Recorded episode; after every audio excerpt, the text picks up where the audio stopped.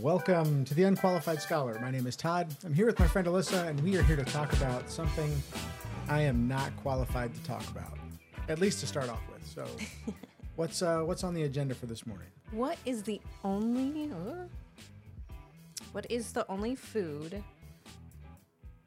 Only edible food that never goes bad, which I think that's... The only edible food that never goes... So is it something from McDonald's? No. Twinkies? No.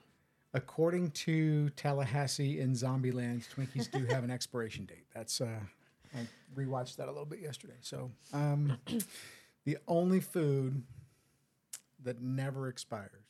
Correct. Like, like never. Never goes bad. Never goes bad. Like, does that assume proper storage? Only food that never goes bad. I'm going to say, mm, like, what do you mean by goes bad? That's I, I need some qualificators here. That's just the question. That's just the question. That's just the question. Okay, so here's here's where I'm thinking, like, something in the nut or root variety, right? No. No? Oh. It is, I mean, it's something that you can keep in your pantry, but it's not a nut or a root.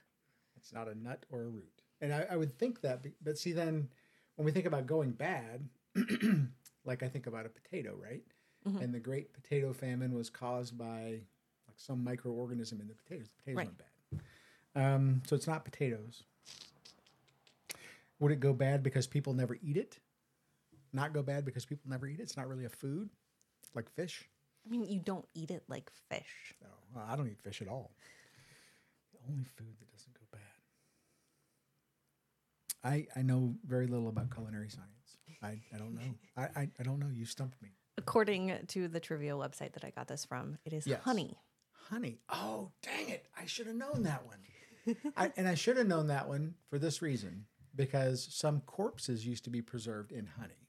Mm. And... um. Yeah, I, I think that's probably more of an Asian thing, now that I'm thinking about it. Wow. Oh, and I missed that. Trivia website, you got me again. Yeah, um, there's a whole, like, Greek mythology story about honey and how honeybees got their stinger, oh, too. Well, go ahead. Oh, I don't remember all of oh, it. Oh, all right.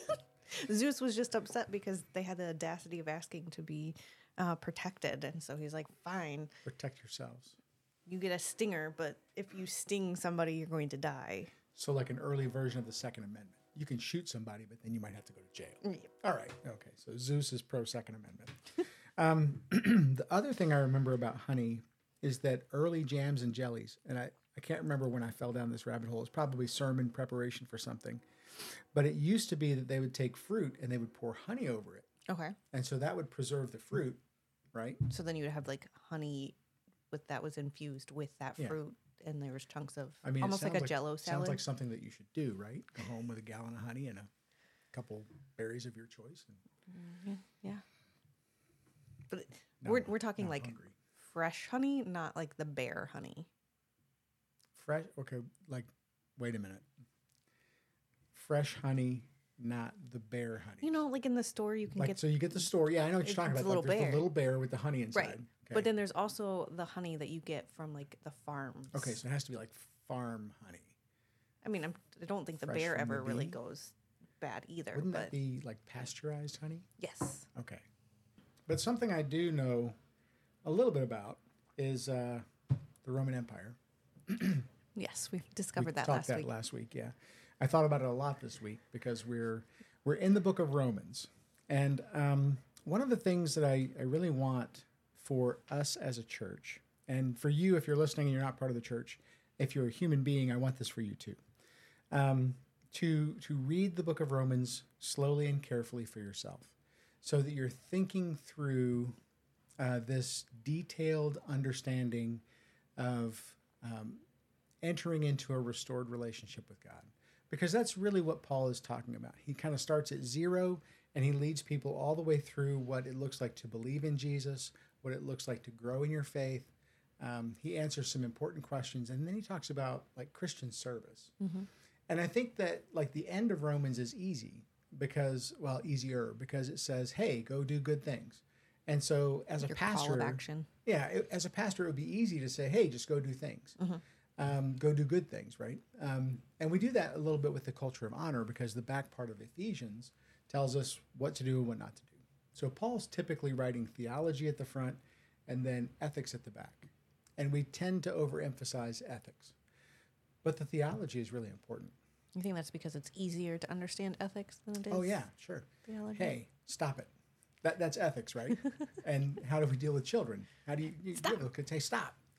Um, don't do that. But then after you say that don't do that, you might back up and say, mm-hmm. hey, this is a bad choice because, you know, dogs bite, fire burns, right? Cliffs, gravity, the whole, the, everything has to be explained to the child. Paul starts with the theological explanation, then he leads to the ethics, but it's just easier to tell people to stop doing things. Mm-hmm. And so in the book of Romans, as you as you open it up and see on the page, it starts with the word Paul. Now, this this threw everybody last night at Bible study, because I said, what's the first word in the book of Romans? And somebody said, I, because some translations will translate uh-huh. the Greek with, like, trying to help identify I, Paul, Paul is the author. Um, but change it from, what, third person to first person?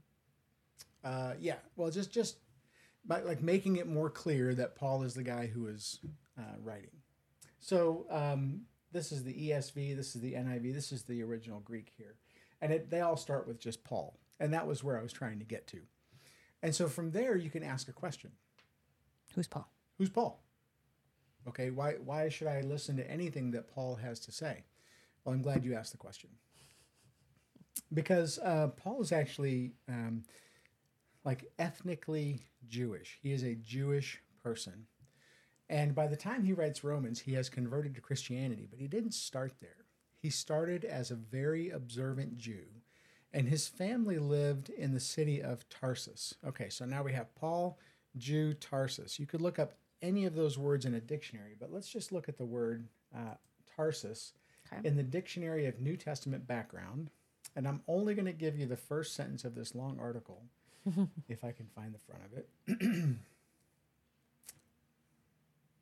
on now. Tarsus. Okay, so this is uh, an explanation of something. It says, Tarsus was well known for its philosophical and rhetorical schools, but it catered only to native pupils. Foreigners were not attracted to it. And even those completed their education, and even these completed their education in other cities, with most of them never returning to their native city. Okay, this is the, the reference source, Strabo, Geographic something, uh, and it gives a citation. So there is an ancient description of the city of Tarsus, and this is how it's described. It's known for philosophy and rhetoric. Philosophy is um, just thinking about the world. Uh, philosophy and theology are related. Philosophy starts with nothing, the natural mm-hmm. world, and thinks about the world. Theology starts with God and thinks about the natural world, God, uh, the relationship that we have to God, all those kind of things. So philosophy and theology are kind of uh, cousins there. Okay. Um, this is the city that Paul grew up in. So he was surrounded by educated people. Mm-hmm. We know from other places, and, and maybe even he was part of this uh, philosophical schools. Maybe he even attended. Rhetoric is public exposition of something. So um, okay. someone who was a... public speaker, and this was important in the Roman Empire. So if you could speak in public, you could get a position in the Roman Empire, and you could do well for yourself. Right. So you would go to these schools to learn the, the forms and the formal aspects of both philosophy and rhetoric. Now, we don't know. The Bible doesn't say that Paul was educated in these schools. Mm-hmm. We just know that he grew up in this city. In and around, yeah. Yeah. So he was in and around, like, it's kind of like when... Um, You know, how do you want to do well for your kids? How do you want your kids to grow up well? Well, if your household is known for books, mm-hmm. then they may not pick the books up, but they have the opportunity. Yeah. Where if they had a home with no books, they wouldn't have the opportunity. Or growing up in a farm community. I don't farm. I don't do anything like that, but I know a little bit about it. Yeah, you at least know, okay, this is like, you know, the seasons. Right. right? We talk about the wheat coming in and... know when the soybeans are going to be... Yeah, the soybeans are getting ready. Get cut, and yeah. Mm-hmm. Yeah. So, okay, so Paul grew up in this city, and his family was a family of tent makers.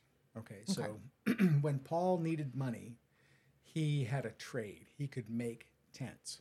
Now... He was not a fisherman. He was not a fisherman, okay. no. He probably uh, like when he was a child, his first education would have been, you know, with his mom, and his mom would have told him the Bible stories, mm-hmm. and his mom would have put him to work as soon as he was able.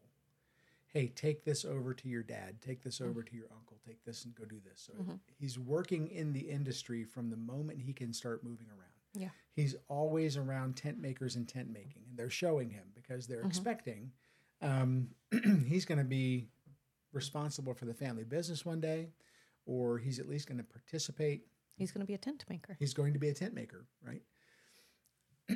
But also, these people were observant Jews, okay?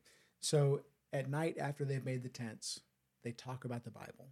They talk about the stories of the Bible. They rehearse the histories of the Bible. Mm-hmm. And they had very highly trained memories, okay? So like where we write things down, they remembered things mm-hmm. because paper wasn't really a thing. It was very expensive. Right. Um, a lot of times, so uh, ceramics, pots were just omnipresent in the culture. Huge pots where mm-hmm. you would store everything. And those pots had a limited life cycle. And when they broke, the fragments of pottery, that was what you would write on. Gotcha. Because it was cheap, it was available, and you couldn't do anything else with it. Mm-hmm. So as Paul grew up, what they realized is that he showed promise, academic promise. And they're like, hey, this is a pretty smart kid. What are we going to do with him? Mm-hmm. Well, we could send him to Jerusalem where he could study under the rabbis and he could become a rabbi. Mm-hmm. So, like, your religious and theological education for these Jewish people was really kind of their side hustle. Mm-hmm. Okay, so they had their main job in the day making tents. They had a side hustle in the evening. Paul shows promise. They sort of flip the script. He can be a rabbi, and that can be his day job. And if he needs to make a little extra money on the side, he can make tents. Win-win, right? Yeah. So, I mean, and that's, you know, what's my career path? If I don't do this, I have to go drive big trucks. That's mm-hmm. trades, right? So he's sent to Jerusalem to study. And in Acts twenty-two, you see, he sort of describes his, um, he sort of describes his background a little bit here. We're going to look at a couple texts where Paul describes his life. twenty-two three. I am a Jew, born in Tarsus in Cilicia, but brought up in this city, Jerusalem, educated mm. at the feet of Gamaliel, according to the strict man- manner of the law of our fathers, being zealous for God as all of you are this day. I persecuted this way, Christianity, to the death, binding and delivering to prison both men and women, as the high priest and the whole council of elders can bear me witness. From them I received um, letters to the brothers, and I journeyed toward Damascus to take those who were there and bring them in bonds to Jerusalem to be punished. And so Paul is just describing a little bit. He's talking to the Jewish council. He's actually on trial at this point. He's on trial for his conversion to Christianity, and he's become a Christian. Mm-hmm. So the Jewish people would view him as apostate. Okay, apostate means that you have left something. Yeah, okay? You have left your former way of life. You have left the faith. Apostasy is a big question in New Testament theology, because can a person who has believed the gospel become apostate? Can they leave the faith? Oh. And different theologians handle this differently.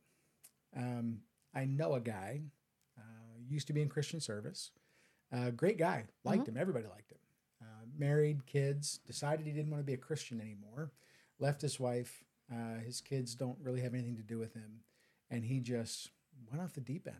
You know, he mm. is doing the kinds of things that are um, just not appropriate for Christians to do.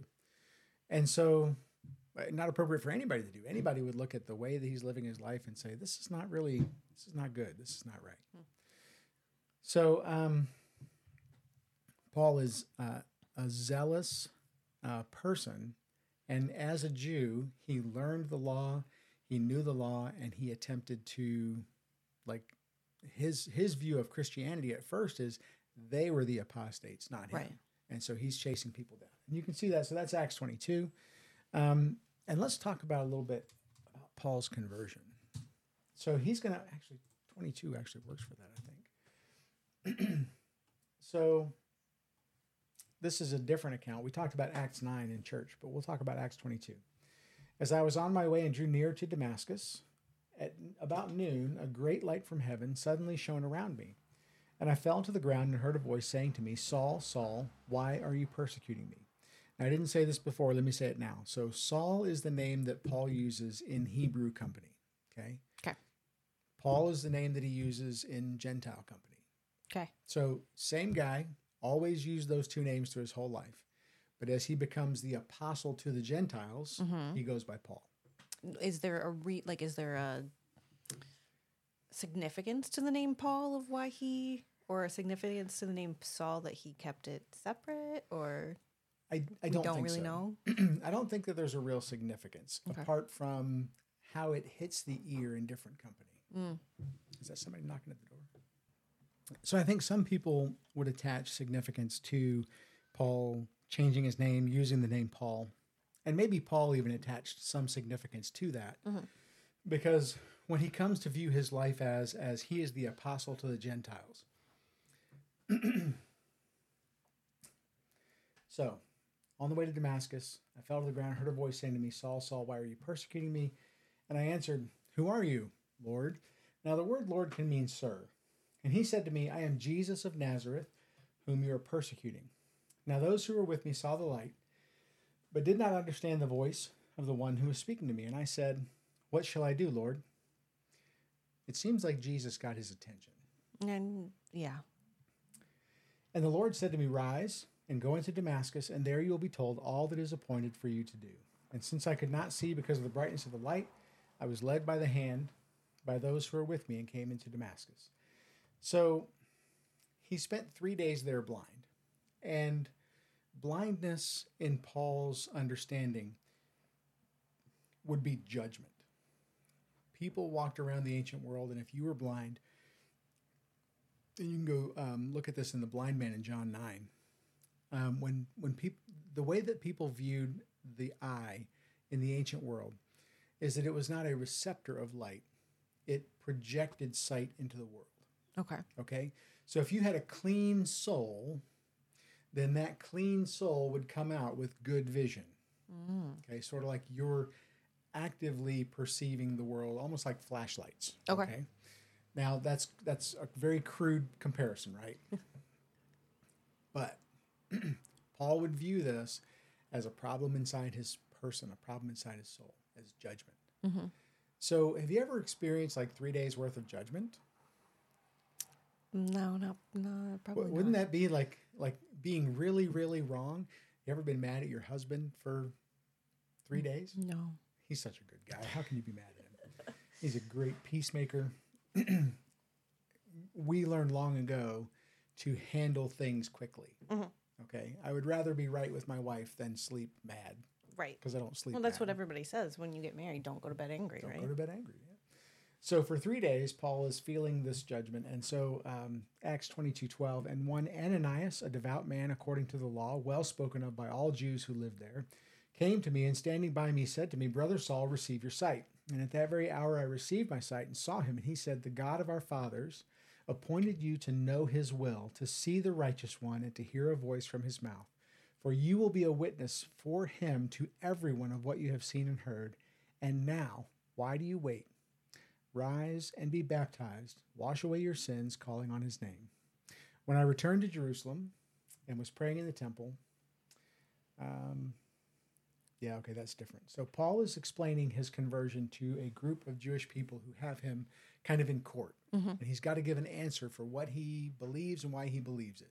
And so he tells the story just like it's recorded in Acts nine. He adds some things here. Okay. Okay. The explanation from Ananias to him is added.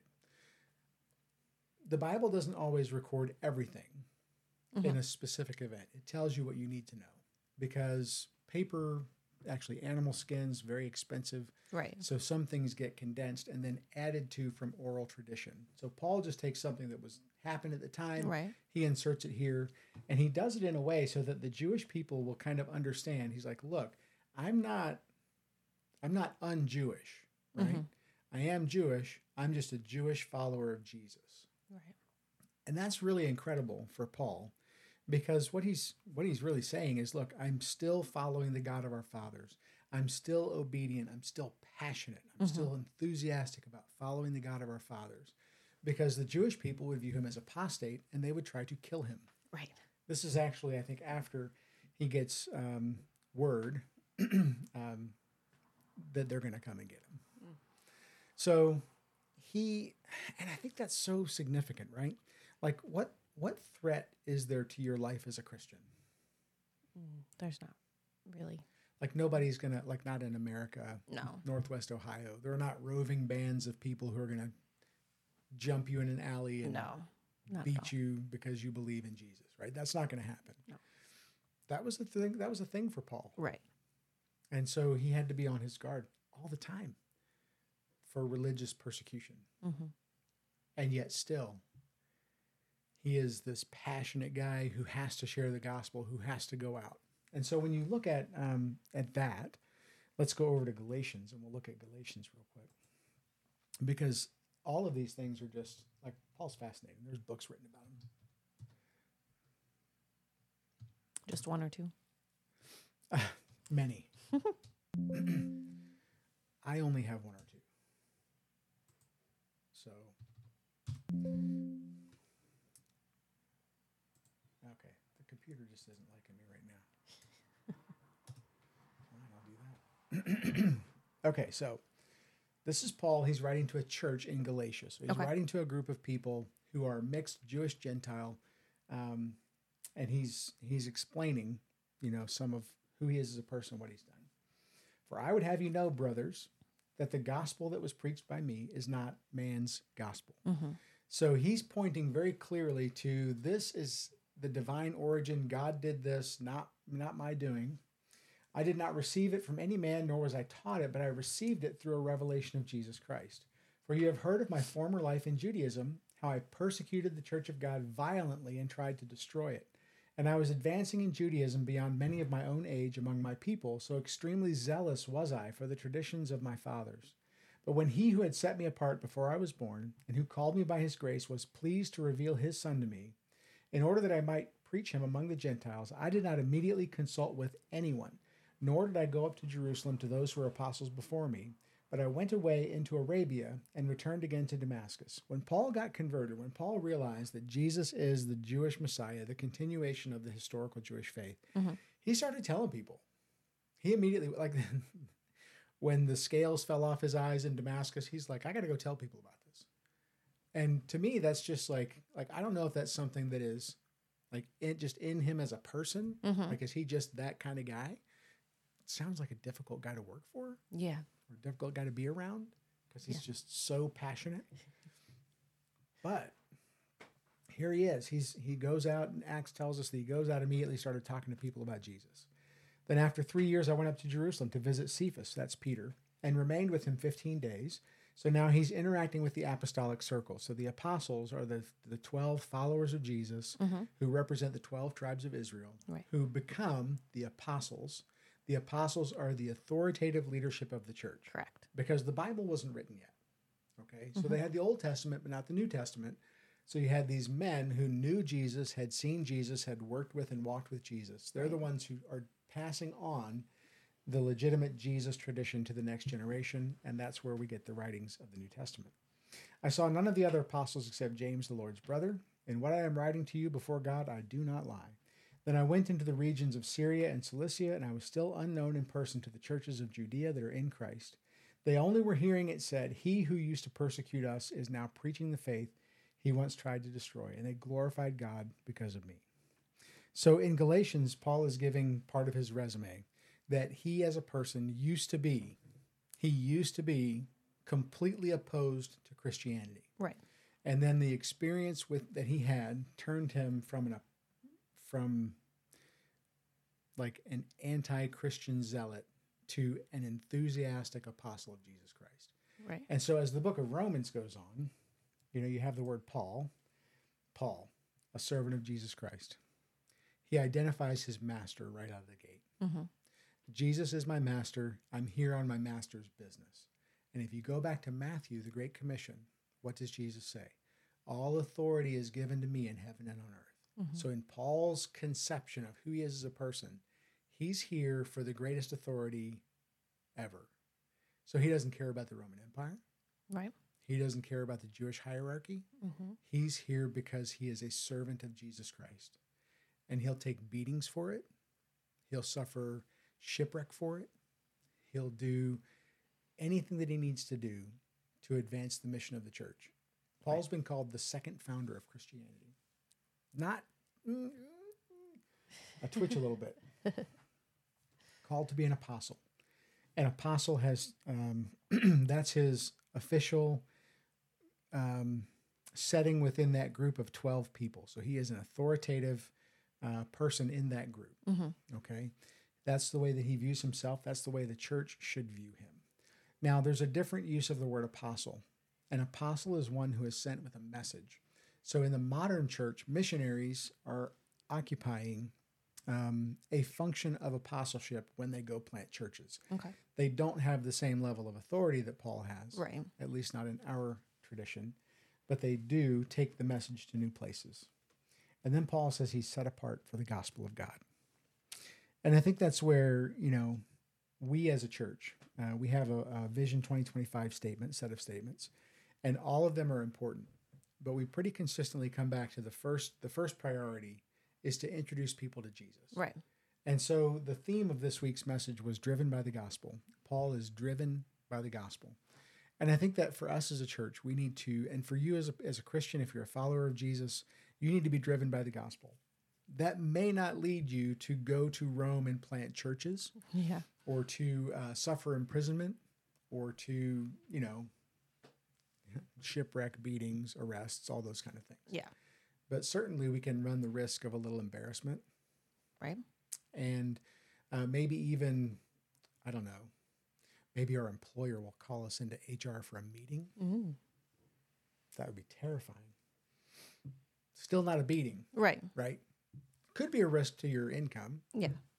I remember one time I was uh, I was called into my safety department. So I used to be a truck driver, right? Right. And um, I worked for a company that was very high on like accountability, and I had damaged one of my tarps.